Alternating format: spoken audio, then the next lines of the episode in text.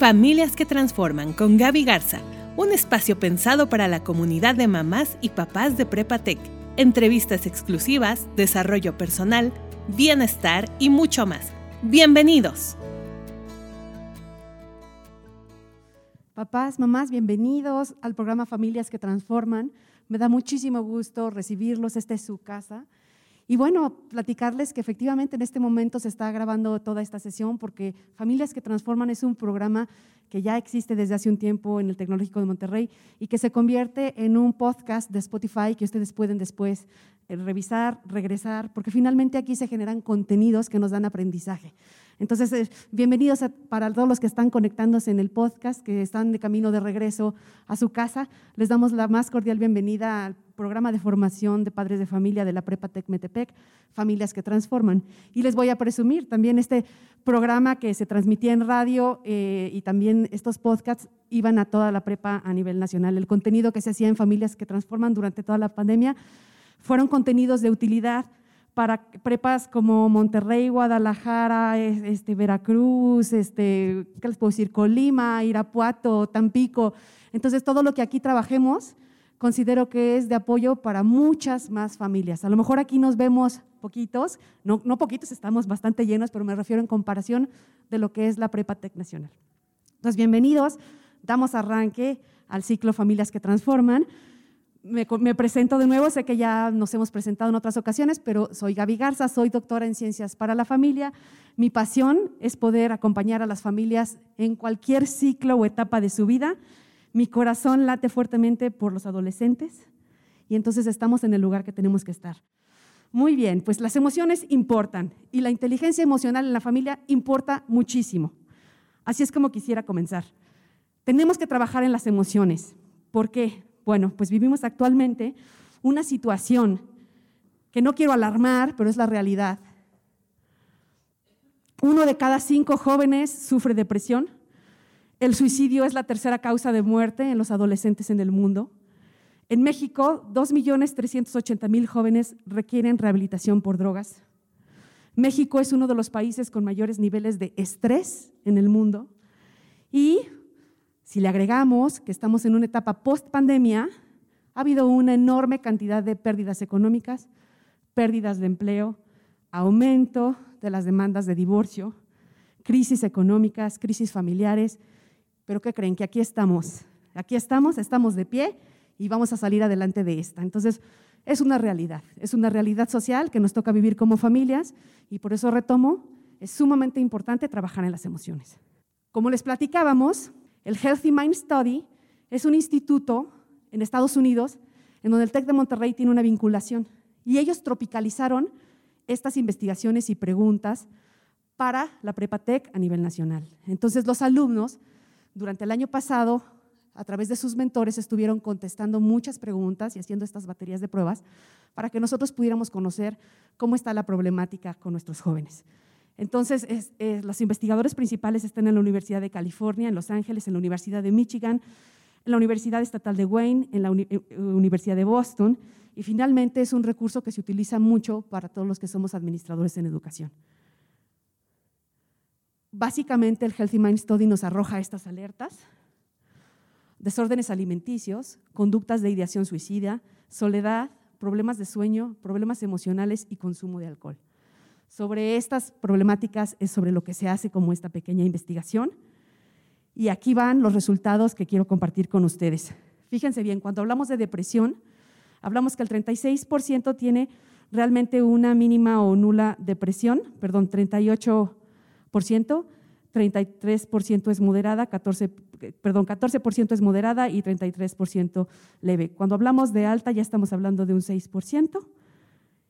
Y cuando vamos a ansiedad, que este es un tema que hoy vamos a desarrollar, les quiero platicar que es leve en 32%, es mínima o nula en 46% de nuestros estudiantes. Aquí ya está moderada en 13% y es 8% lo que tenemos este, de nuestra población que presenta datos de ansiedad altos. Insomnio, porque este es un punto importante, ahí se movieron un poquito los datos, pero también los mentores revisamos mucho qué tal está su, salud en cuanto al sueño. Porque entonces al día siguiente ya no rinden y entonces al día siguiente están de un humor que ni ellos se aguantan y se va haciendo así como un ciclo. Y luego como tenemos una etapa de jóvenes que les encantan los videojuegos y estar frente a las pantallas tanto tiempo, a veces no nos damos cuenta que el nivel y la calidad del sueño va disminuyendo en los adolescentes. Entonces este también era un factor que teníamos que, este, que investigar y aquí tenemos realmente que la mayoría, ya se nos fue por ahí, ahí está, la mayoría de, ay, ya me fui, discúlpenme, estamos en una como fase normal del sueño realmente dentro de los parámetros normales el 62%. Realmente cuando estamos hablando ya de una severidad es un 2%, moderado un 13% y sin insomnio tenemos también muy poquita este, población estudiantil. El tema que me preocupa es el de la soledad. La soledad está eh, severa, si se fijan en más del 50% de los alumnos, lo que está pintado de amarillo son los alumnos que sienten una soledad severa. Y aunque no lo crean, sí, aunque eh, tiene que ver mucho con la pandemia, tiene que ver mucho con que a lo mejor salieron de su secundaria y se graduaron sin, sin una ceremonia o empezaron aquí la prepa y no tenían amigos presenciales más que digitales. Entonces aquí tenemos un área de oportunidad muy grande porque sí, una población grande se siente aquí solo.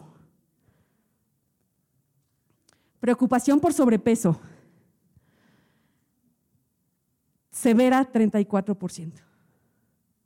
Y esta la tengo ya identificada con que alumnos, y créanme que esta también es una problemática que nos preocupa, y por ello hemos bajado programas transversales, es decir, por ejemplo, en sus clases de salud y sociedad, en sus clases de matemáticas, en, todas las clases estamos tocando este tipo de temáticas que tiene que ver mucho con el autoconcepto, con que se amen a ellos mismos y desafortunadamente sí tenemos una preocupación muy grande por su cuerpo, que es propio de la edad, propio de un adolescente, pero sí nos llama la atención que hay muchos desórdenes alimenticios. Aquí están los desórdenes alimenticios que no, que no presentan síntomas, pero este pedacito de aquí, este naranja, son todos los que tienen síntomas de desórdenes alimenticios que también ya tenemos detectados. Consumo de alcohol. La verdad es que esta gráfica me gusta mucho. Ay, ya me fui otra vez, disculpen. Esta gráfica, si se fijan, estamos realmente en un bajo riesgo y donde dice alto riesgo es esta rayita chiquitita aquí que nos marca un, un nulo, o sea, 0% cuando hay un alto riesgo. Sin embargo, si hay un medio riesgo, pero sin, embargo, lo azul es lo que prevalece, en donde estamos hablando que hay un bajo riesgo. Claro que muchos no contestaron estas y pueden ver.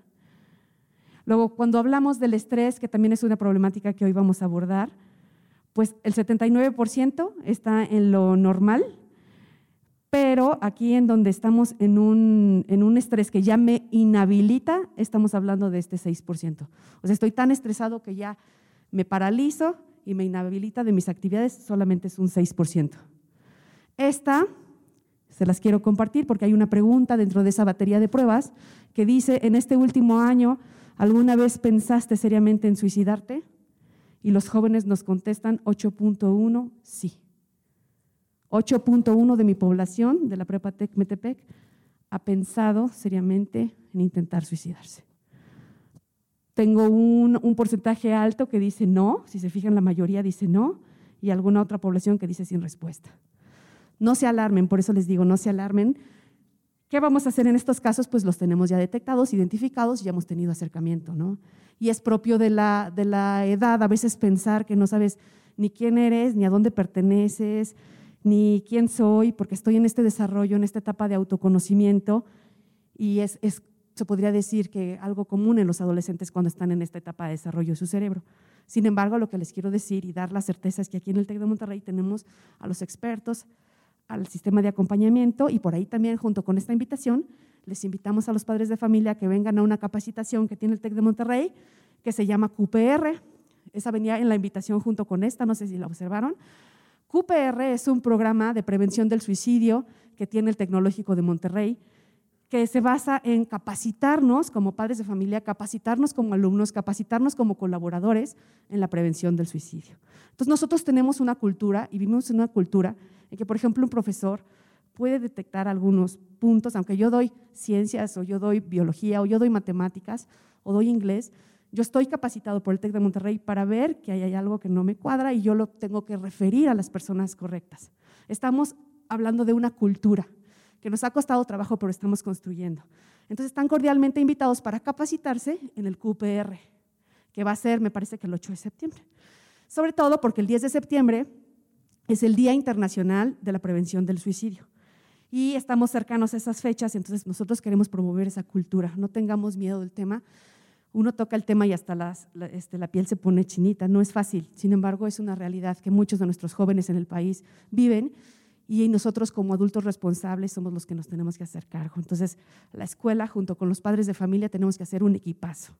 Entonces, no, quiten el dedo del renglón, están invitadísimos a la capacitación que les va a dar Liz, la consejera de aquí de la Prepatec Metepec, en QPR. Y bueno, en general, los resultados son así. Los desórdenes alimenticios ocupan el 51% de nuestras alertas, Después vamos con las conductas de ideación suicida. Si se fijan en comparación, ya es una rayita aquí muy chiquita. O sea, ya realmente no es así como se presentaba en la, gráfica anterior. El consumo del alcohol, 2.6. Problemas emocionales, 7.7. Vuelve a aparecer la soledad en 12.8. Problemas de sueño, 7.7. Hay trabajo que hacer. Y en este trabajo que hacer, por eso es que queremos invitarlos a que se sumen a este programa de formación para padres de familia, porque si hacemos equipo la escuela con los padres de familia podemos hacer grandes cosas. Entonces esa es la idea, generar en este espacio un espacio que sea suyo, que se convierta en un espacio en donde ustedes se lleven información, pero también se lleven técnicas, pero también trabajen en los talleres que también los estamos invitando los viernes, una vez al mes, de inteligencia emocional. Y ahora a lo que quiero platicarles un poquito es de el medidor emocional semanal. Los mentores en clase hacemos un rastreo de sus emociones. Esto que están viendo aquí pintadito es un tablero de medición emocional. En el taller número uno, que también va a ser el 9 de septiembre a las 11 de la mañana, aquí en este mismo salón, inscríbanse, va a estar padrísimo, les vamos a enseñar cómo se utiliza este tablero de medidor emocional.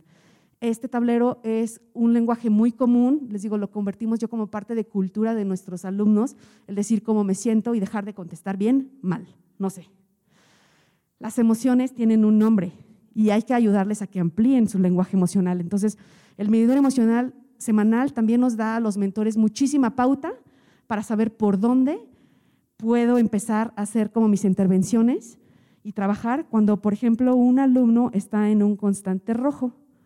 En un rojo estamos hablando de este tipo de emociones como furioso, frustrado, nervioso, harto, molesto. Entonces, nosotros por colores la emoción tiene una simbología y es como vamos catalogando. Esta es otra herramienta maravillosa de medición emocional que tomamos de la vinculación que tenemos con el Centro de Inteligencia Emocional de Yale, en donde les decía estamos capacitados para trabajar estas herramientas. Y esta herramienta queremos compartirla con ustedes la próxima sesión, que sería taller de trabajo de inteligencia emocional para padres de familia, 11 de la mañana, 9 de septiembre. Y fíjense, yo voy haciendo, como directora de mentoría y bienestar, yo voy haciendo como una graficación de respuestas y porcentajes. Y si se fijan, aquí están mis rojos y mis rojos tienen un color, pero también tienen un nombre. La emoción roja que más prevalece entre nuestros alumnos es el estrés. Están estresados, completamente estresados. Y la segunda es la ansiedad y frustración y tensión, inquietud, en fin, Hoy nos vamos a centrar a lo mejor un pedacito aquí en lo que es el estrés y la ansiedad. Pero la idea es que en todos estos programas de formación podamos ir aprendiendo cómo lidiar con las emociones. Hoy les voy a dar una probadita nada más, pero bueno, esto que les he presentado son los datos duros, es información que no son mis suposiciones ni la percepción de un mentor, son lo que nos dicen los números. Entonces, papás, es prioridad entrarle al trabajo emocional. Y les agradezco que estén aquí y que tengan el valor de decir, vamos a entrarle, porque hay muchos tabús. Hay muchas generaciones anteriores a nosotros que decían que toda la parte de, la psicología no hay que entrarle, ¿no? Porque hace, por ejemplo, mi abuelita decía que los psicólogos te cambian el cassette, ¿no? O sea, ya son otras épocas, pero ahorita como están las situaciones en la salud mental, creo que es necesario entrarle entonces quiero que se sientan como en su casa, este espacio está hecho para ustedes, quiero que vayan agarrando como esa confianza y que sobre todo vayamos aprendiendo muchísimo juntos para que ustedes en su casa y como personas, como les decía Pancho, puedan aplicar todas estas herramientas. ¿Por qué? Porque todas nuestras emociones van a afectar nuestras decisiones. Pero ahora imagínense que estamos hablando de adolescentes que diario toman decisiones y que una decisión puede hacer un cambio enorme en su vida. Entonces tenemos que entrarle al trabajo emocional porque nuestros hijos tienen que aprender a tomar las mejores decisiones. Y nosotros como papás tenemos que estar seguros que hemos formado a esas personitas de bien y que van a tomar las mejores decisiones. Sobre todo que si no aprendemos en casa a reconocer nuestras emociones y no sabemos qué hacer con lo que sentimos, pues cuando las emociones son negativas, pues estas van a tener una influencia muy grande en decisiones que nosotros mismos como papás tomemos, ¿no? Eh, tengo, por ejemplo, un caso que estoy acompañando particular eh, en casa, este, bueno, en, en, mi práctica privada, en la parte de que, haciendo recuento de su, de su historia familiar, ha pasado como por 10 escuelas. Esas son decisiones que sus papás han tomado desde que él es niño y a lo mejor inconscientemente no se han dado cuenta en todo lo que ahorita tenemos que trabajar con él, porque no fueron decisiones que la familia tomaba como por estrés, por situaciones externas, pero pues eso tiene como una consecuencia en nuestros hijos.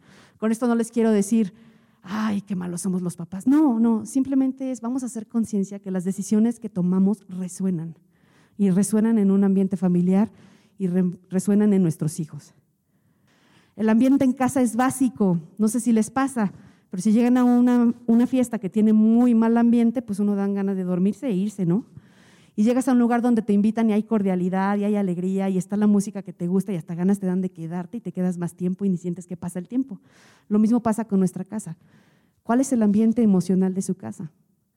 Imagínense que sus hijos llegan de todo el día de la escuela y entonces cómo se sienten en casa, o sea, qué está pasando en ese ambiente que ustedes han creado, en donde ustedes tienen que dar ese remanso de paz. Hogar viene de la palabra hoguera. Hoguera es en donde calentamos nuestras manos, es en donde cuando tenemos hambre podemos cocinar algo ahí, es en donde si tengo mucho frío me caliento, es en donde encuentro mi paz. Esa es la definición de hogar. Entonces mi pregunta ahorita es, ¿qué ambiente emocional hay en sus casas? Porque de eso sí somos responsables. Y podemos hacer una gran diferencia haciendo que nuestros hijos quieran regresar cada día a su hogar o quieran evadir cada día llegar a su hogar. Y esa es nuestra responsabilidad, papás. Ahora imagínense que un ambiente conocido le sumamos el estrés, pues voy a tener reacciones positivas, porque ya sé que nada más mi papá se pone nervioso el día de quincena que tienen que hacer el, ¿cómo se llama? El inventario de la, del negocio. Y entonces sé que llega tarde, llega cansado y llega un poquito irritable.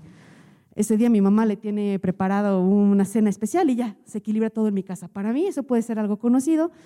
Podemos estar estresados, pero es algo conocido. El problema es cuando vivimos eh, situaciones desconocidas para los adolescentes, más estrés, pues eso va a tener reacciones negativas y eso les causa mucha incertidumbre.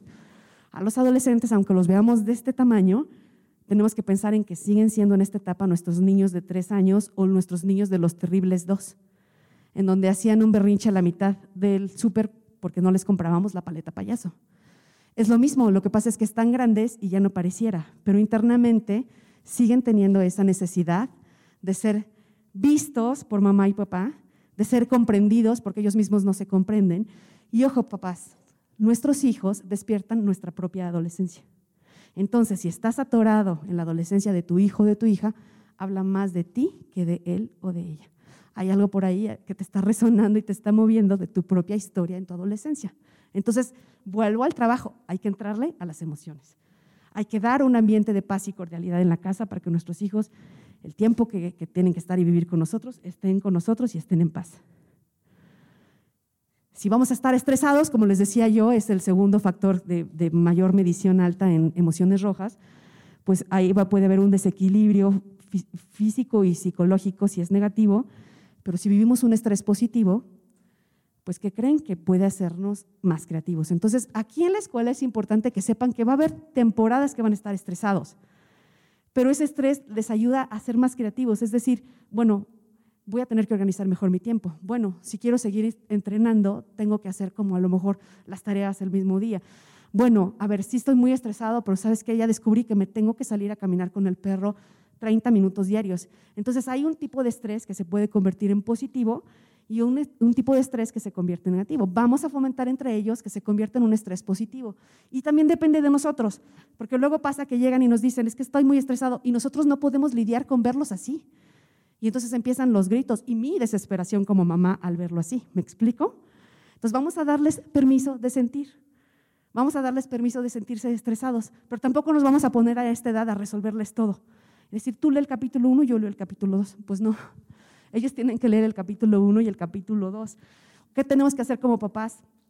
Darles el tiempo de, alimentación a la, a la hora que tienen que comer sano, darles el tiempo de sueño que su cuerpo, su mente, su cerebro necesita para descansar, este, no dejarlos este, completamente olvidados en, ay, se me olvidó irlo a recoger. Pues no, ¿verdad? Nosotros hacemos nuestro trabajo, les damos las herramientas para hacer una tarea, les damos la lámpara para que les ilumine ver mejor. Les compramos la computadora que tiene buena memoria para que tenga todos los programas que necesita. En eso podemos ayudar a los papás. Pero también podemos ayudarles en no juzgarlos porque se sienten estresados. Y a enseñarles que todos vivimos estrés la idea es verlo como algo positivo, porque a veces en casa no queremos sentir estrés, entonces negamos la emoción o no sabemos expresar que nos sentimos este, cansados o estresados, ¿me explico? Ahora, yo les quiero invitar al lenguaje de la inteligencia emocional, porque sí se puede lograr una salud mental cuando somos conscientes de todos los pensamientos, de todos los sentimientos y de todos los comportamientos por los cuales atraviesan nuestros hijos. Hacia allá es a donde los quiero invitar. Importante, reconocer nuestras emociones, aprender cómo manejar nuestras emociones, superar el estrés, superar los problemas diarios, pero sobre todo tomar las mejores decisiones para uno mismo y por ende para mi familia. Aprender a manejar las emociones va a ayudar a que tengamos salud física, salud mental, pero sobre todo también va a mejorar las relaciones con las demás personas. Hay una investigación de la Universidad de Pensilvania, en donde Dunn y Trace, dos psicólogos, demuestran que las personas que se, encuentran con un estadio previo de felicidad tienden a sentir un aumento de confianza en la otra persona. Y, y al revés, cuando una persona, el estado previo es ira, la confianza en la otra persona se ve disminuida. Aquí mi pregunta es, ¿cómo quieren que nos vean nuestros hijos? ¿Nos están viendo todo el tiempo estresados, todo el tiempo enojados, todo el tiempo incómodos, inquietos? Pues lo más seguro es que se vaya perdiendo y alejando esa confianza. Nosotros tenemos que ser esas personas a quienes ellos puedan recurrir. Una de las pláticas más eh, cercanas que he tenido con los alumnos y con los menteros tenemos aquí es que siempre ve con tu persona segura. ¿Quién es tu persona segura? Tu mamá y tu papá. Es que tengo aquí un broncón y esto y lo otro. Ya lo platicaste en casa. Platícale a tu mamá. Y en muchas ocasiones nos damos cuenta que ya está platicadísimo tres veces con ustedes y nos da muchísimo gusto. Pero aquí mi cuestionamiento y mi reto es ¿Qué estamos haciendo nosotros? A ver, genero un buen ambiente en mi casa, no juzgo si se sienten estresados porque no me estoy proyectando yo en él, y estoy abriendo un ambiente de confianza para que me vengan a contar sus cosas. Si en el momento en el que empiezan a contarme mis cosas, sus cosas, yo salgo con mis prejuicios porque no puedo verlo sufrir o no puedo verla sufrir o no sé qué hacer con su estado emocional, pues ahí perdemos, generamos una distancia y se va perdiendo la confianza. Entonces es importantísimo y por eso es mi confrontación hacia todos los padres y madres de familia que tengo aquí conmigo hoy. Vamos a entrar en nosotros al trabajo emocional y a la inteligencia emocional, porque de esa forma todo va a fluir en un ambiente en casa en donde esa energía positiva vaya de acuerdo también a la inteligencia emocional que yo pueda ahí manejar. De eso sí soy responsable. De lo que pasa en mi hogar y mis cuatro paredes, sí soy responsable, porque somos los adultos que creamos ese sueño, esa familia, la realidad que sea que cada uno de nosotros estemos pasando, por lo que hayamos pasado esta pandemia, sí somos las personas responsables de formar personas de bien y hacer que sean útiles para la sociedad. ¿Y saben cuál es el postre de esta nueva era? Pues que sean felices. ¿Y qué subjetivo que sean felices? Pues sí se puede, porque en la medida en que yo soy feliz con lo que tengo, puedo hacer que ellos sean felices con lo que tienen y con lo que son. Pero si yo como papá no soy feliz con lo que tengo, con todo lo que pienso que me falta, nunca lo voy a hacer. Ahí va otra vez. Con todo lo que pienso que me falta, nunca voy a ser feliz. Con lo que tengo hoy, con lo que tengo aquí, con lo que tengo ahora, es suficiente. ¿Qué tengo? Vida, tengo salud, tengo un hijo, una hija, dos hijos, dos hijas, tengo un techo porque caen unos aguaceros y no me mojo, duermo calientita. ¿Qué más queremos? Lo tenemos todo. Y a veces no nos damos cuenta que el tiempo pasa y que nuestros adolescentes un día se van a ir y van a volar de casa Y a mí el tiempo se me fue en quién sabe qué. ¿Qué necesitan nuestros adolescentes? Su mirada, su corazón, su energía puesta en ellos, creando ese ambiente de cordialidad y confianza. Y eso sí nos toca a nosotros. Y aquí les quiero presentar a nuestro gran máster de máster, el creador de todo el programa de Centro de Inteligencia Emocional de Yale, Mark Rackett. Este es un libro muy bueno porque algunos de ustedes me dijeron en la Junta de Inicio de Padres de Familia, Gaby, recomiéndanos un libro. Se los recomiendo, se llama Permiso para Sentir.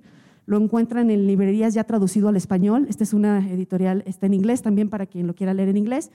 Permiso para Sentir del doctor Mark Brackett, el creador del programa Ruler, que es de donde nosotros sacamos todo el contenido para darles a ustedes en los talleres de inteligencia emocional. Una sugerencia de un libro. Él nos dice, el punto de partida es la inteligencia emocional y la vida emocional de nuestros hijos es prioritaria. Punto.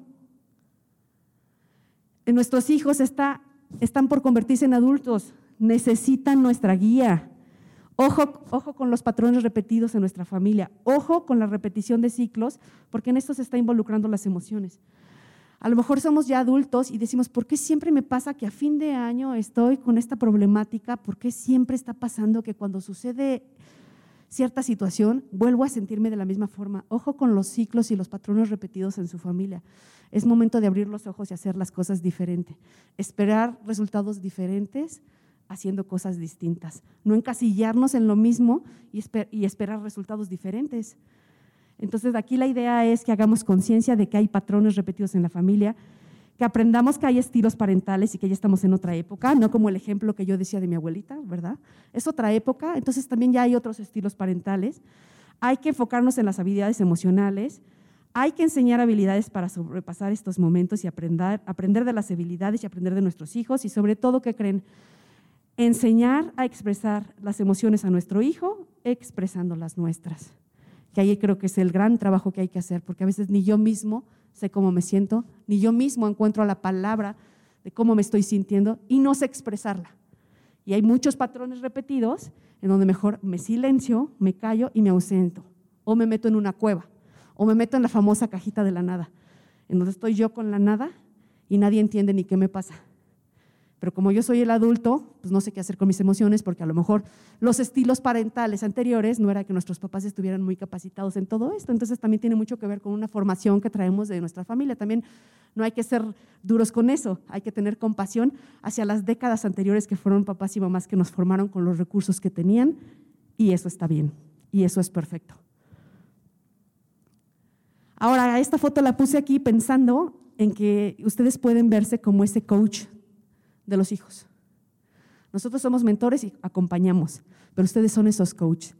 Entonces, valorar las emociones de nuestros hijos nos convierte en su mejor coach. Entonces, me siento ansioso. Por favor, no seas exagerada. Ojo con esto, ¿eh? porque esta es cantaleta de los adolescentes. No seas exagerada. Yo a tu edad, no, bueno, no hay peor cosa que les podamos hacer. Yo a tu edad, este, tus abuelos me ponían esto y no me ponía así. Ojo, ojo con sus emociones. Si un hijo nos dice estoy ansioso o estoy ansiosa, o empiezan a ver reacciones fisiológicas en su cuerpo de ansiedad, no se espanten, tranquilos y escuchemos y abramos nuestro corazón. No hay mirada más sanadora que la mirada de un padre y de una madre. Y hoy, en un ratito más, Fernando nos va a enseñar unas técnicas y nos va a profundizar más en el tema de la ansiedad. Pero ojo con esto que les digo, no invalidemos las emociones, no invalidemos las emociones.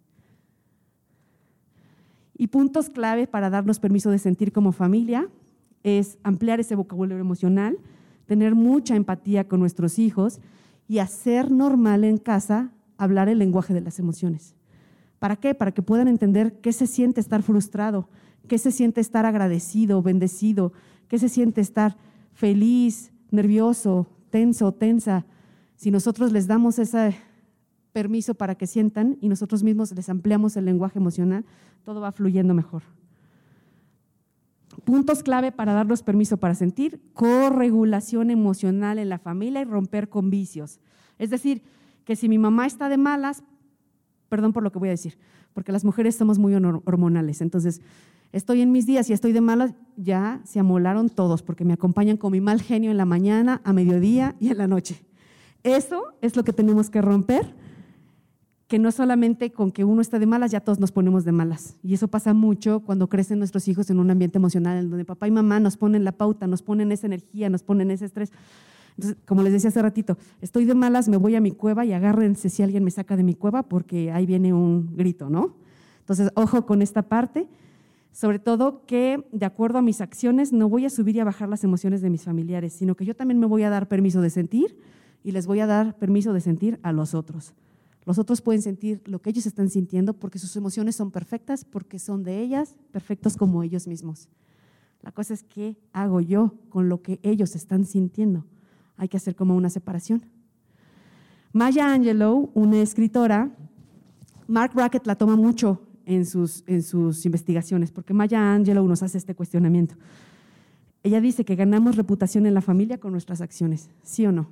Una cosa es el dicho, otra cosa es el hecho mis acciones es lo que va a hacer que yo gane reputación con mis hijos. Porque acuérdense, soy su coach. Piensa, ¿cómo me quiero ver? ¿Cómo me quiero ver yo como papá o como mamá? ¿Cómo lo voy a lograr para verme de esa forma? ¿Cómo hago sentir a los míos? ¿Cómo estoy haciendo sentir a los míos, a las personas que amo, con las que vivo? ¿Cómo los estoy haciendo sentir? Pero nos dice Maya Angelou, tu gente nunca va a olvidar cómo los haces sentir. No importa que les hayas regalado el coche del año, que lo hayas llevado o lo hayas llevado al mejor viaje, si no va en coherencia con cómo los haces sentir. Ahí sí hay una memoria, una resonancia en la persona que por años se preservará. Hay personas que se quedan grabadas y si no piensen ustedes en esa persona que les marcó, que cuando estaban con esa persona, puede ser papá, mamá, abuelito, tía, padrino, quien sea, cómo les hace sentir esa persona y en este momento puede venir a su mente esa persona y les trae un grato recuerdo.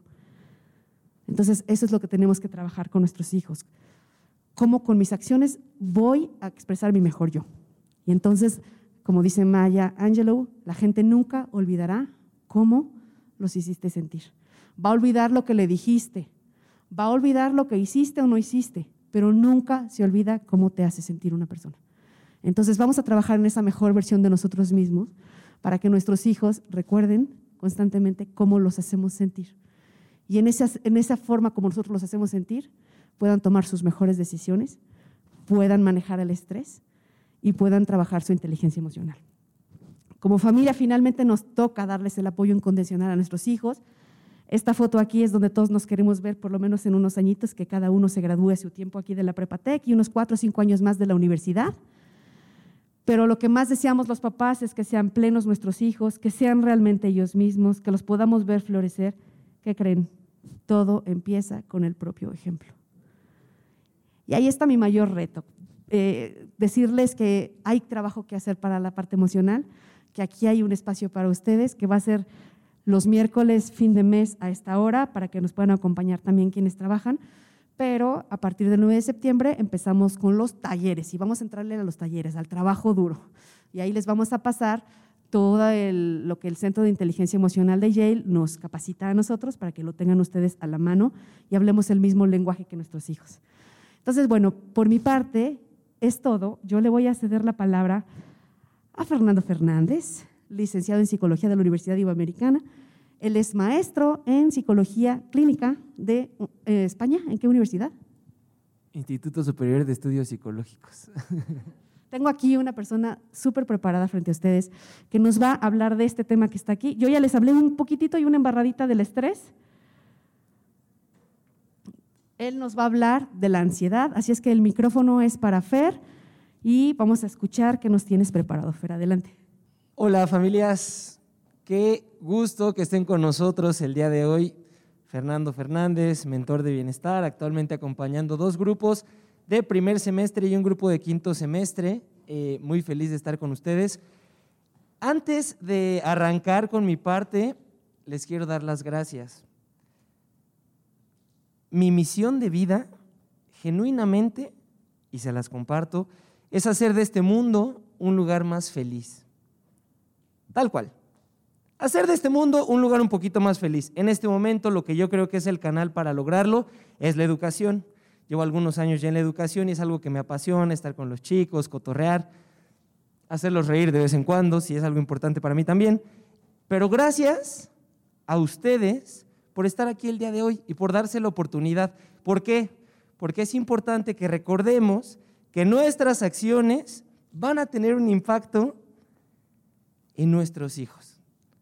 Y yo tengo el superpoder, a mí me encanta hablarle a los chicos de superpoderes, yo soy fan de Marvel. Nosotros como papás tenemos el superpoder de hacer un día más feliz y de hacer un día un poquito menos feliz. Tenemos el superpoder de guiarlos y corregirlos o de permitir que se desboquen como caballos. Tenemos esos superpoderes y gracias por estar aquí porque eso a mí me dice Fer, yo papá, yo mamá que estoy aquí el día de hoy, también comparto tu misión y creo que mi familia puede ser más feliz y estoy dispuesta a trabajarla. Muchas gracias entonces. Y nos vamos a arrancar con la pregunta, ¿te sientes bien? La respuesta natural para cualquier persona en cualquier contexto, en general, tal vez no en terapia, pero en general la respuesta es sí. Oye, ¿y cómo te sientes? Más o menos, tengo mis días, ¿no? No estoy al 100, pero ¿quién lo está? ¿No? Entonces, estamos en una eh, controversialidad frente a la expresión de las emociones, porque si decimos, yo me siento bien, pero al mismo tiempo nos sentimos así, y porque estoy cansadísimo por el trabajo y tengo que de pronto pagar la renta, la hipoteca, tengo que apoyar a mi familia, encima tengo que preparar la comida y tengo que hacer un montón de cosas que yo les prometo que trato de sonreír, pero a veces no me sale, ¿cierto? Bienestar y salud mental son dos temas que me apasionan a mí muchísimo. Yo tengo la maestría en psicología clínica y de la salud y mi especialidad es en depresión y ansiedad infanto-juvenil. ¿De acuerdo? Es un tema que a mí me apasiona un montón y me gustaría empezar eh, con un video. Vamos a poner atención, por favor. Es un video que explica un poquito algunas situaciones que están viviendo nuestros estudiantes, sus hijos, sus hijas, que a veces no nos acordamos o a veces, como decía Gaby, puede ser que lleguemos a invalidar. ¿De acuerdo? Entonces, vamos a poner atención al video. En el video pudimos experimentar de pronto algunas personitas también lo que estaba sintiendo la chica. Es una chica que está en una situación común en la escuela, conviviendo, estudiando, en situaciones sociales que, despiertan ciertas, eh, que detonan, perdón, ciertas reacciones en su cuerpo, en su mente, en su bienestar físico, ¿cierto? Eh, y se repite constantemente esta idea, todo va a estar bien, respira, todo va a estar bien, respira. Pero en cada una de las situaciones todo lo que está sucediendo es una bomba de pensamientos y se los digo por experiencia propia, así lo vivimos. Puede ser que alguna de las personas aquí presentes también hayamos tenido esa experiencia, llámese ataque, de ansiedad, llámese ataque de pánico, como ustedes quieran llamarle. Eh, no son iguales, pero sí nos, sí nos hacen sentir de una forma muy similar. Y es importante que conectemos con eso también para entender uno, para permitirnos sentir a nosotros como seres humanos, como hombres, como mujeres, como niños.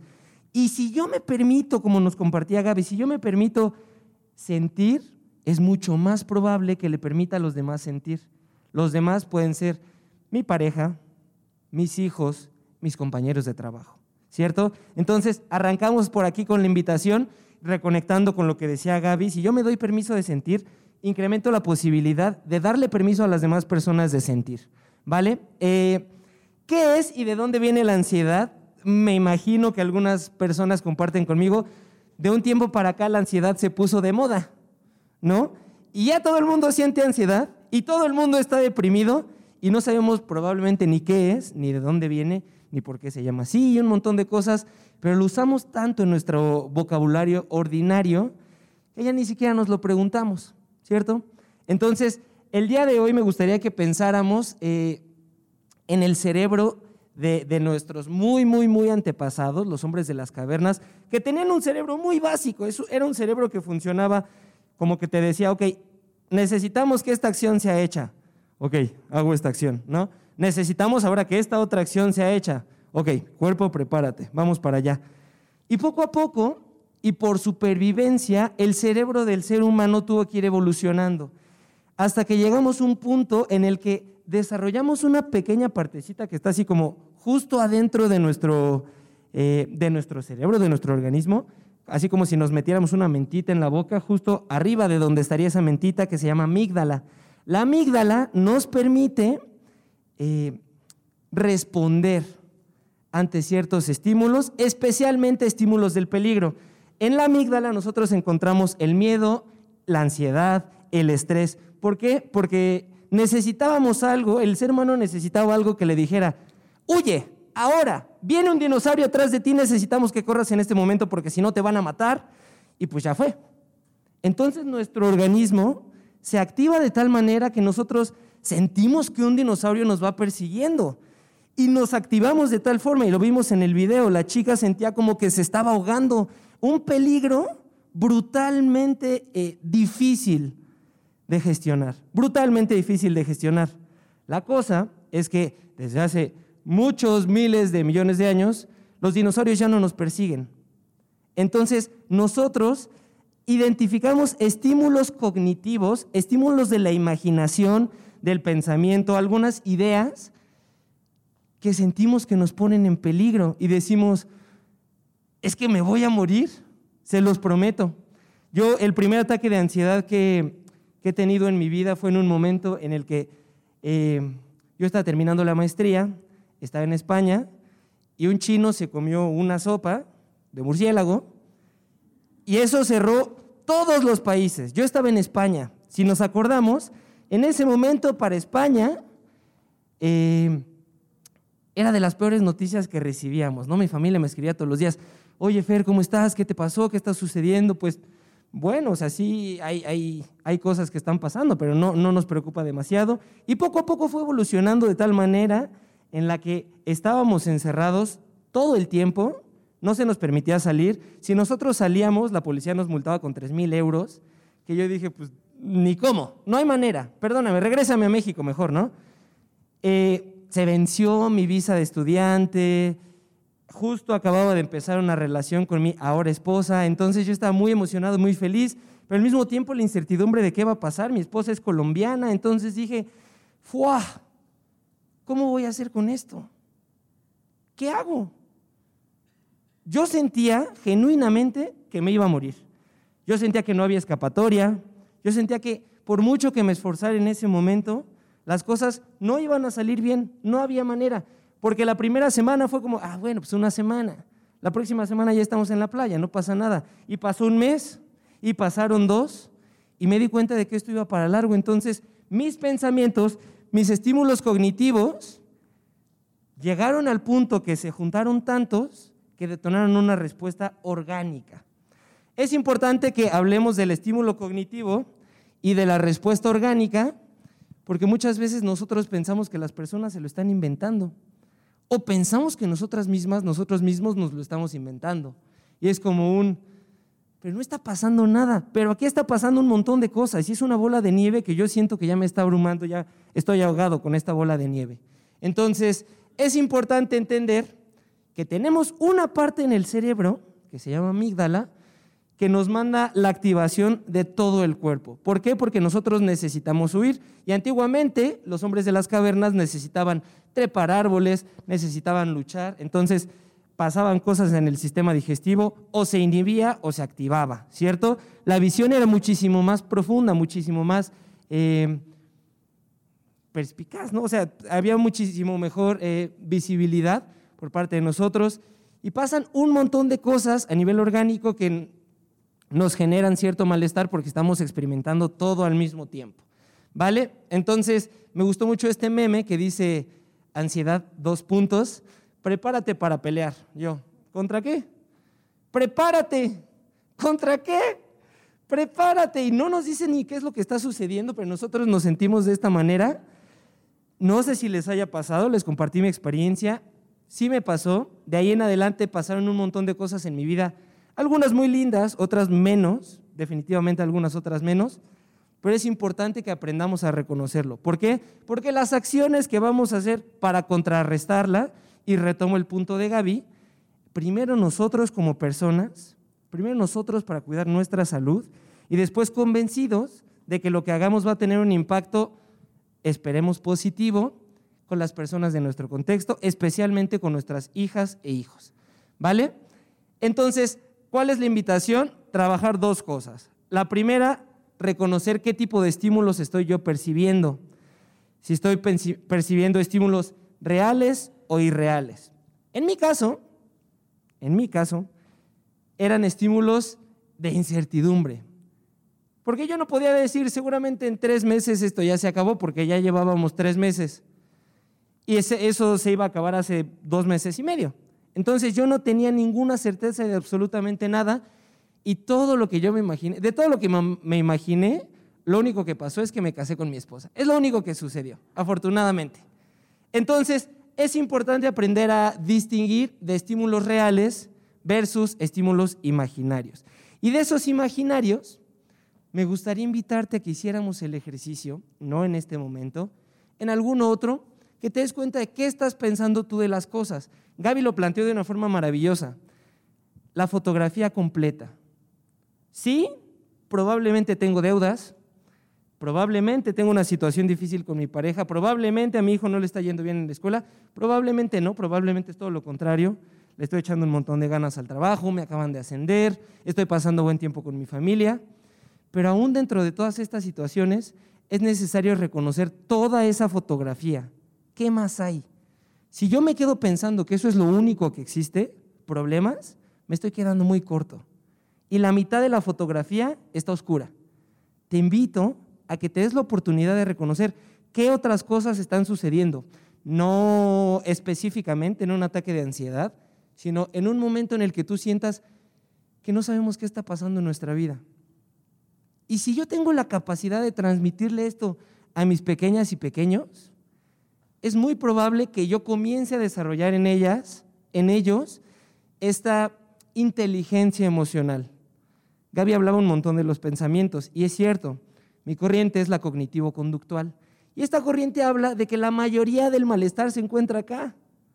La gran parte del malestar se encuentra en nuestros pensamientos, en cómo interpretamos las situaciones. No sé si les ha pasado, ¿no? Por ejemplo de la vida cotidiana. Fer, sacas la basura, por favor, antes de irte al trabajo.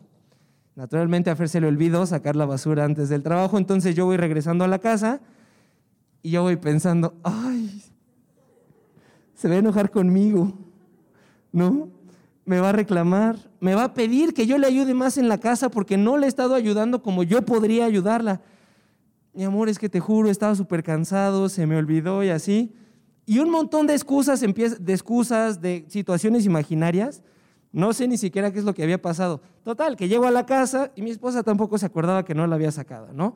Felizmente para mí, desafortunadamente para mi pensamiento, pero retomamos esta parte de los estímulos. Eh, la mayor parte del tiempo, nuestra ansiedad, nuestros pensamientos son irreales. La sociedad nos ha ido entrenando para que nosotros pensemos en el peor escenario y diseñemos la forma de cómo actuaríamos frente a esto. Esto no significa que sea algo malo, pero tampoco significa que sea algo bueno. Lo que a mí me gustaría que pensemos es que no es la única forma de responder. Hay algunas otras formas de responder. ¿De acuerdo? Entonces, ¿cuál es la mejor forma de combatir la ansiedad? trabajando en mi persona, en la parte de los pensamientos y trabajando en mi persona en la parte orgánica. Entonces tenemos aquí un, pequeñas tres soluciones que yo les comparto o tres escenarios en donde podemos trabajar, que el primero es la respuesta orgánica, la respuesta conductual y la respuesta cognitiva. ¿Por qué son necesarias estas tres respuestas? Porque son tres detonantes que nosotros tenemos frente al momento de la ansiedad. La respuesta orgánica necesariamente tiene que ser entrenar la respiración. Y yo cuando, cuando yo entendí esto en la maestría, yo dije, no puede ser así de fácil. Tiene que haber un truco, algo tiene que haber diferente porque respirar lo hago todos los días, luego inconscientemente, luego dormido y sigo teniendo ansiedad. ¿Por qué? Por eso viene la parte del entrenamiento, porque no somos conscientes de estar respirando. No sé si les ha pasado, los invito brevemente a que se bajen el cubrebocas muy poquito y me digan quién ve su nariz. ¿Quién ve su nariz? Exactamente. Poco a poco vamos levantando las manos, volvemos a poner el cubrebocas, muchas gracias. Poco a poco nos vamos haciendo conscientes de algo que está ahí todo el tiempo, la respiración, ¿cierto? la nariz está, y ahora con el cubrebocas es mucho más evidente porque pues la nariz se ve como hasta acá, ¿no? Entonces, entrenar la respiración de qué manera? De tal manera que cuando venga un ataque de ansiedad, como es un, un detonante orgánico en la agitación de la respiración, cuando yo me agito estoy metiendo mucho oxígeno a mi cuerpo. Y cuando yo tengo mucho oxígeno en mi cuerpo, la sangre corre muy rápido. Y cuando la sangre corre muy rápido, tengo jaqueca, se me duermen las manos, me empiezan a temblar los pies. Es súper común ver a, nuestros estudiantes, a sus hijos, haciendo esto. Y no se dan cuenta ellos. Eso es un estímulo, un, una sobreoxigenación. Tienen demasiado oxígeno en su cuerpo, entonces necesitamos aprender a regularlo. Entonces, necesariamente tiene que haber un entrenamiento en la respiración. Y número dos, encontrar espacios de relajación en la vida cotidiana.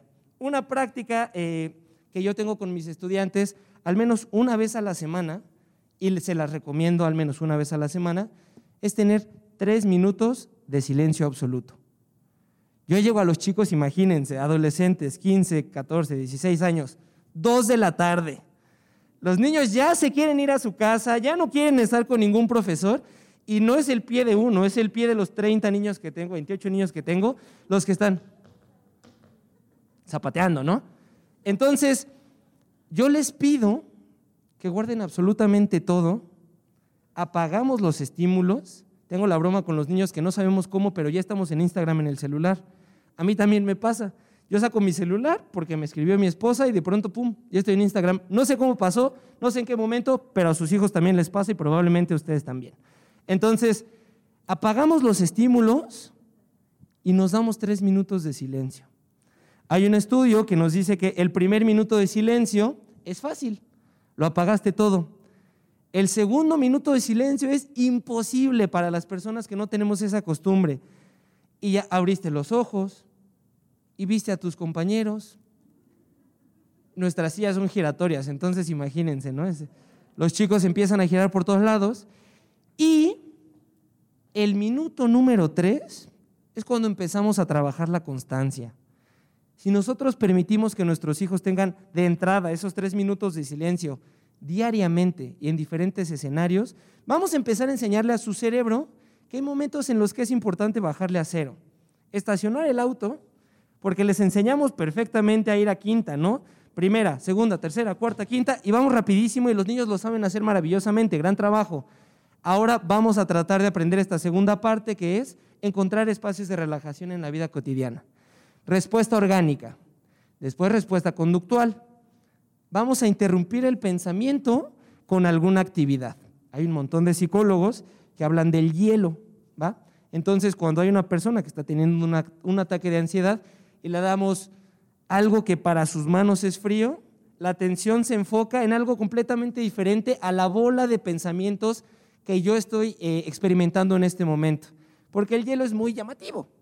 No tiene que ser necesariamente hielo, pero si yo le doy un cubito de hielo a mi hijo que está teniendo un momento difícil, un ataque de ansiedad, naturalmente el hielo enfriará, enfriará su mano, enfriará su brazo y dirá, ay, ¿qué está pasando? ¿No? Y ahí hay un corte del pensamiento importante. Pero también en la interrupción del pensamiento con alguna actividad, lo que estamos buscando es generar en ellos una consistencia en la capacidad de, eh, romper estos pensamientos. Entonces, la invitación también es a que sigan haciendo actividad física, si se dan cuenta, todas las actividades que tenemos de life, que viene eh, bienestar estudiantil, son actividades que les permiten a ellos eh, cotidianamente experimentar otros espacios, tal cual. Espacios deportivos, espacios artísticos, espacios culturales, para que ellos también tengan su mente enfocada en algunas otras cosas pero no es solo para que estén distraídos, es para que tengan la capacidad en el futuro de decir, yo lo puedo hacer. Y yo puedo poner mi mente en otra cosa en este momento. En este momento en el que tengo toda esta bomba de pensamientos que no estoy sabiendo eh, manejar. Perdón. Entonces, tenemos una respuesta conductual y una respuesta cognitiva. Y ahí me regreso un poquito a lo que, a lo que decía Gaby. Si nosotros enseñamos desde este momento el cómo me siento a mis hijos y el, es fin de mes, tenemos que hacer el inventario y es cansado. Le estoy dando el permiso a mi hijo de estar cansado? Porque es natural estar cansados. Tenemos un montón de energía y tenemos un montón de actividades. Entonces llegan las 6, 7, 8 de la noche y yo ya estoy como que no. Abrir los ojos es difícil, ¿no? Tenerlos abiertos solo es difícil. Entonces, tener espacios para compartir las preocupaciones nos va a hablar de una normalización.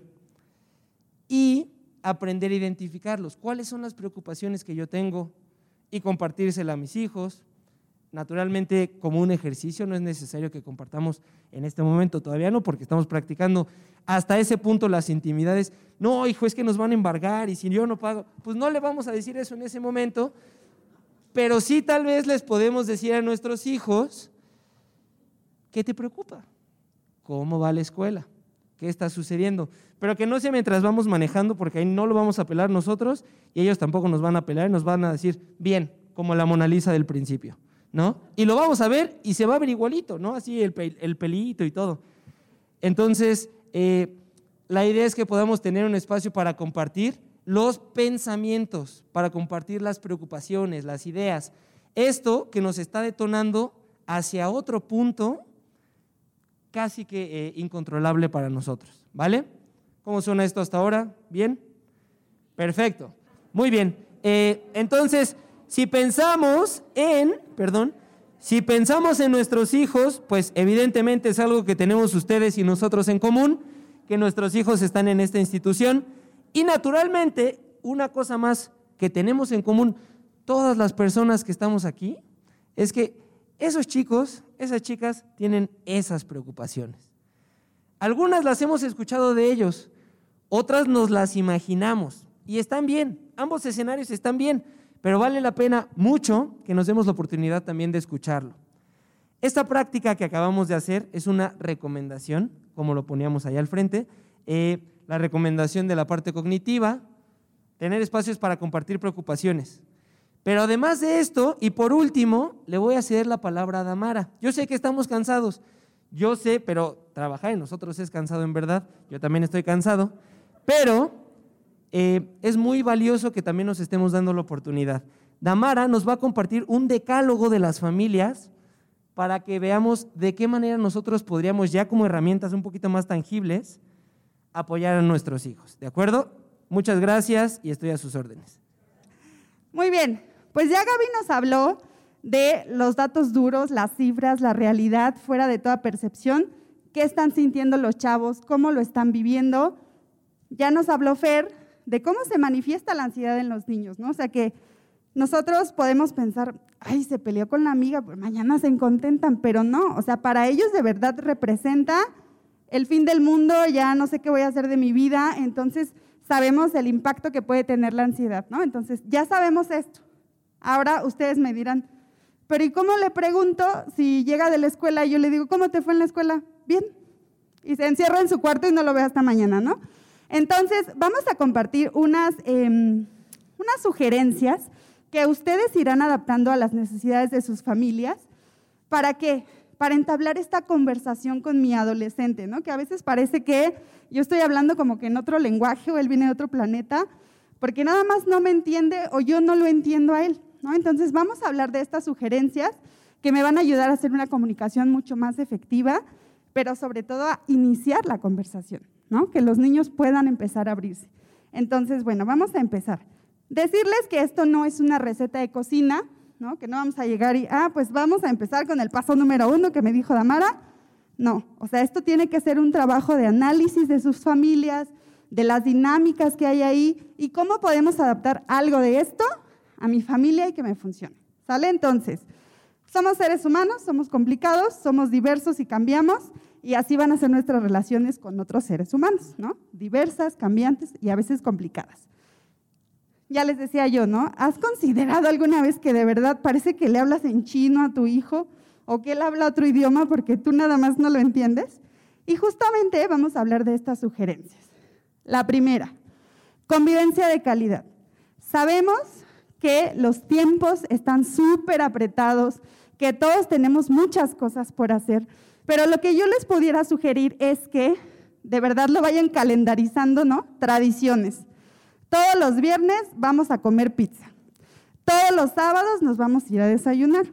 Algo que sea una constante para los chavos porque la, constancia a mí me da certeza y me da tranquilidad. Entonces, yo me apuro a terminar mi tarea porque ya sé que el sábado en la mañana mi papá ya nos tiene a todos en la camioneta y nos vamos a ir a desayunar a X lugar, ¿no? Entonces, no necesitan ser planes muy elaborados, ¿no?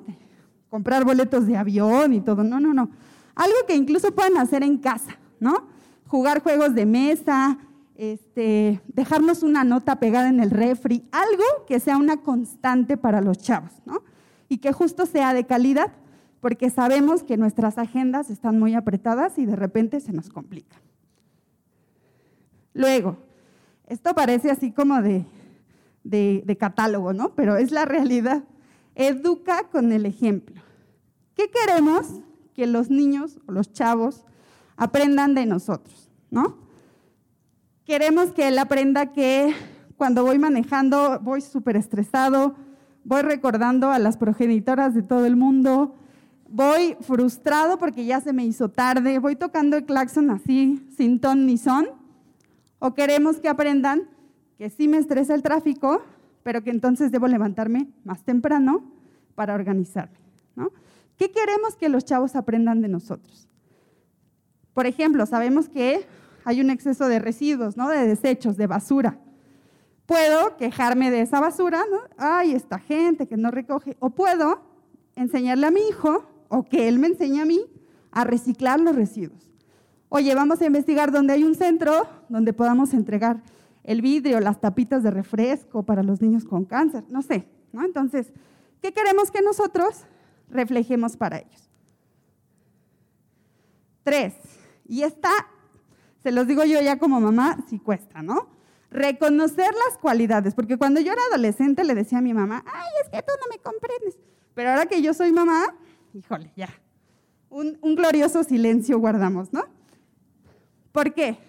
Porque a veces me cuesta reconocer para lo que mi hijo es bueno, porque a lo mejor para mí no parece tan bueno. Les voy a poner un ejemplo para explicarme mejor. Se la pasa todo el día en los videojuegos, ¿no? Seguramente por acá tenemos esa. Y, yo pienso que estar todo el día en los videojuegos es malo. Pero ¿por qué no tomar esa habilidad y verle el lado positivo? ¿Por qué no decir, es súper bueno para resolver problemas? ¿no? Porque llega al final de un juego que tiene 20 niveles y que tiene que manejar este, cinco dispositivos al mismo tiempo, no sé, ¿no? O es muy bueno para dibujar, ¿no? Entonces, mira, este, aquí vi unos plumones que están de moda y que acaban de salir, porque yo veo que tú dibujas muy bien. ¿Por qué no abres una página de Instagram de tus dibujos y yo te sigo? ¿no? Entonces, reconocer las cualidades de los chavos de repente puede costar trabajo, ¿no? Aquí que últimamente hablamos de, que los chavos también ya pueden decir, no, eso no, eso no me gusta, yo no estoy de acuerdo con eso. Y nos dicen por qué no están de acuerdo, ¿no? Entonces, en lugar de decir, ay, este niño contestó, no, no, no, defiende su postura, la tiene clara. Entonces, ir reconociendo esas cualidades y darle una pincelada positiva. Luego, involucrarnos respetuosamente en sus intereses. ¿Por qué pongo respetuosamente? Porque justamente como somos seres humanos diversos, algo de lo que a él le interesa o a ella puede no coincidir con mis gustos, pero no por eso voy a juzgarlo, ¿no? Por ejemplo, yo les pongo ahí unas preguntas clave. ¿Se saben el nombre de todos sus amigos? Y no solo el nombre o el apodo, ¿no? O sea, el nombre completo de todos los niños. ¿Qué música les gusta? ¿Por qué le gusta esa música? ¿Qué mensaje quiere decir el artista?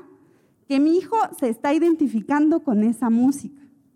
¿Cuántas redes sociales tiene? ¿Cuántas páginas?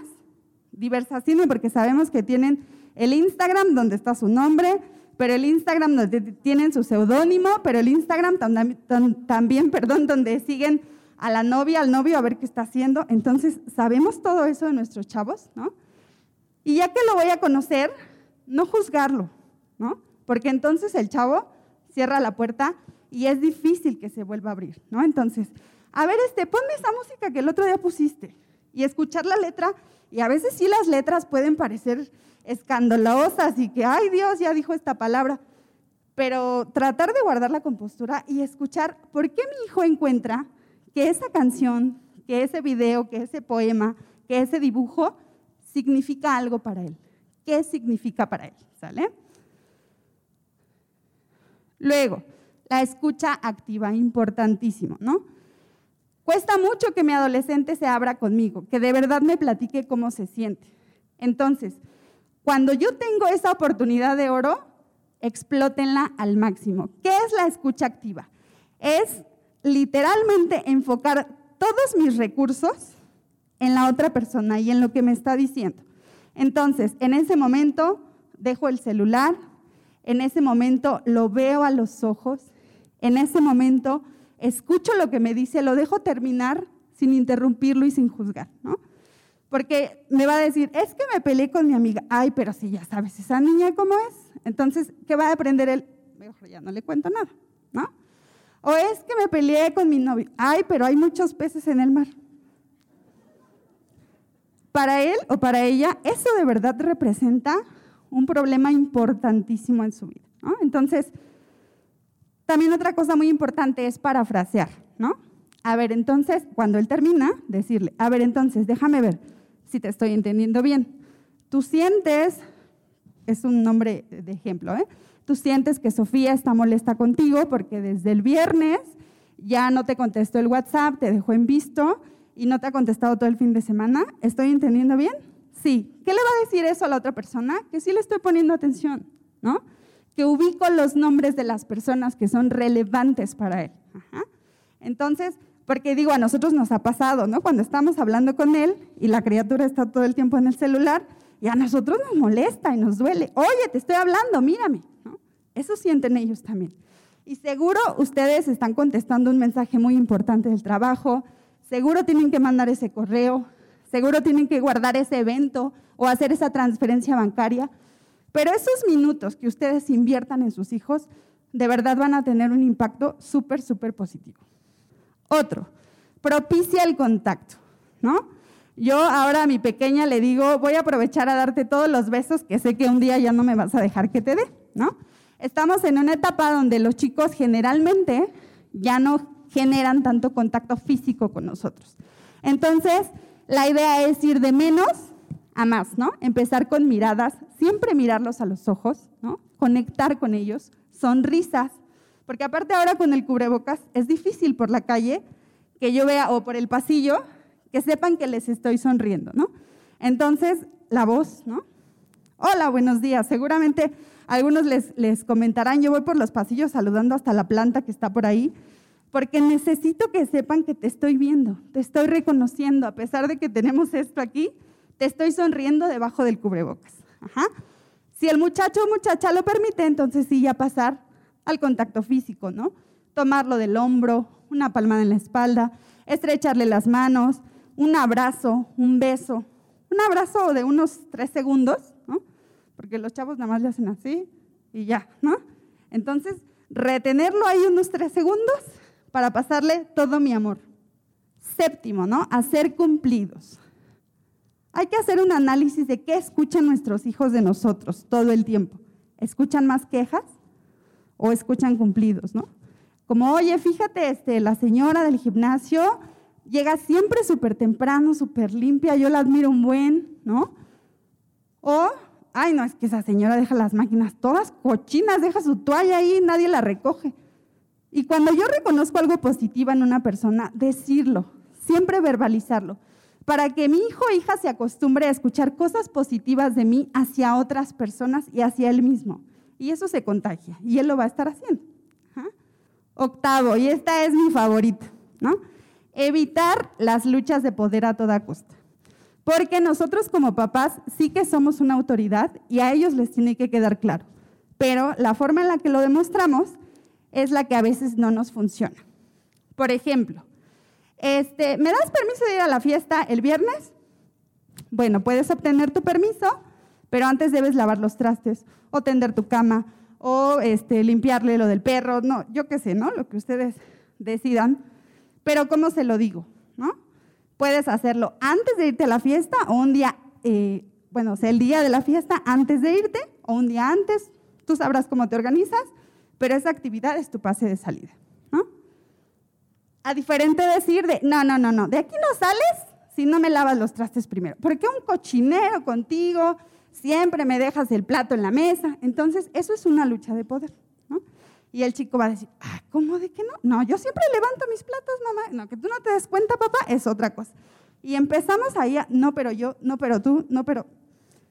Y con eso no vamos a conseguir nada, ¿no? Entonces, ¿cómo te demuestro yo que soy una autoridad? Te doy opciones.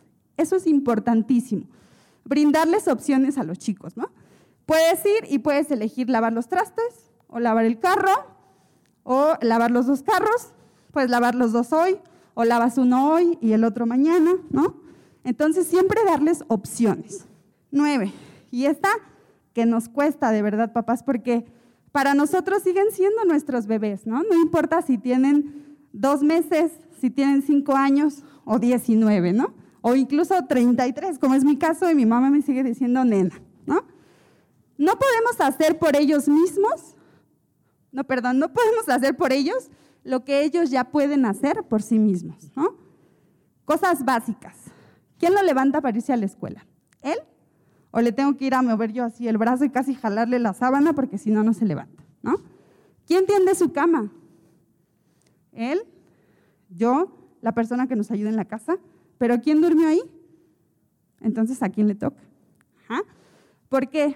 Porque si nosotros resolvemos su vida, va a llegar un momento en que ellos no van a saber qué hacer. Entonces, en lugar de resolverles la vida, ¿qué vamos a hacer? Vamos a darles herramientas para que ellos aprendan a resolver su vida. En el ejemplo que nos ponía Fer hace rato, la niña sentía mucha ansiedad por estar en un examen, estaba resolviendo un examen de mate. Entonces, ¿qué hago yo? Ah, pues lo voy a sacar de la escuela para que ya no tenga exámenes y ya no se ponga ansioso.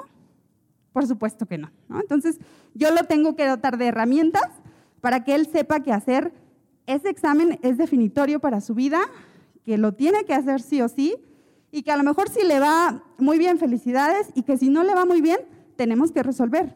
Ve asesorías, clases extra, guías de estudio, métete a un círculo de estudio con tus compañeros, ¿no? Entonces, nosotros tenemos que darles esas herramientas. Y bueno, dijimos que era un decálogo, entonces ahí viene el décimo y que nos cuesta mucho trabajo, papás, porque yo sé que hay muchas responsabilidades en nuestros hombros y papá y mamá siempre quedan al último. Pero ¿qué vamos a hacer? Trabajar en la propia autoestima, porque nosotros somos ese espejo en el que se van a mirar los niños. Entonces, ¿cómo le digo yo, oye, no te desveles, no sé qué, si yo estoy trabajando hasta las 2, 3 de la mañana desvelada? Oye, ya no este, te vas a la escuela sin desayunar y luego nada más te comes unas papas y yo realmente estoy desayunando algo de calidad o me voy con el café en la mano corriendo porque ya se me hace tarde. Yo realmente me pongo a meditar, a regular mis propias emociones, duermo bien, me expreso con claridad, busco espacios para convivir con mi familia sanamente, porque no le podemos exigir algo al niño que no puede ver en nosotros. Entonces, de verdad les agradezco mucho, espero que se lleven esto, que lo puedan revisar más a fondo en casa. Los invito a que antes de que se retiren nos ayuden eh, regalándonos su opinión y algunas sugerencias de qué otros temas les gustaría que se abordaran en estos talleres, ¿no? Porque los construimos entre todos. Entonces, pues yo desde este lado como profesora puedo ver que está faltando abordar este tema, pero ustedes que están con los niños todos los días en la casa, también me pueden decir, oye, falta que me hables de desórdenes alimenticios, de drogadicción, de cómo se ve él en las redes sociales, en fin, ¿no? Ahí ustedes, ahorita vamos a, pasarles también el QR de la encuesta, Ahí ustedes nos van a poder hacer sugerencia y sobre todo que quede la promesa, papás, de que van a asistir a la próxima sesión, porque sin duda es muy importante para todos. De verdad les agradecemos mucho su tiempo y le doy la palabra a Gaby para que nos ayude a cerrar. Muchas gracias a Damara que nos ha compartido todo su conocimiento, licenciada en psicología de la UNAM, maestra en resolución de conflictos. Entonces tenemos aquí grandes personas con mucha pasión, como se pueden dar cuenta. Gracias por haber asistido.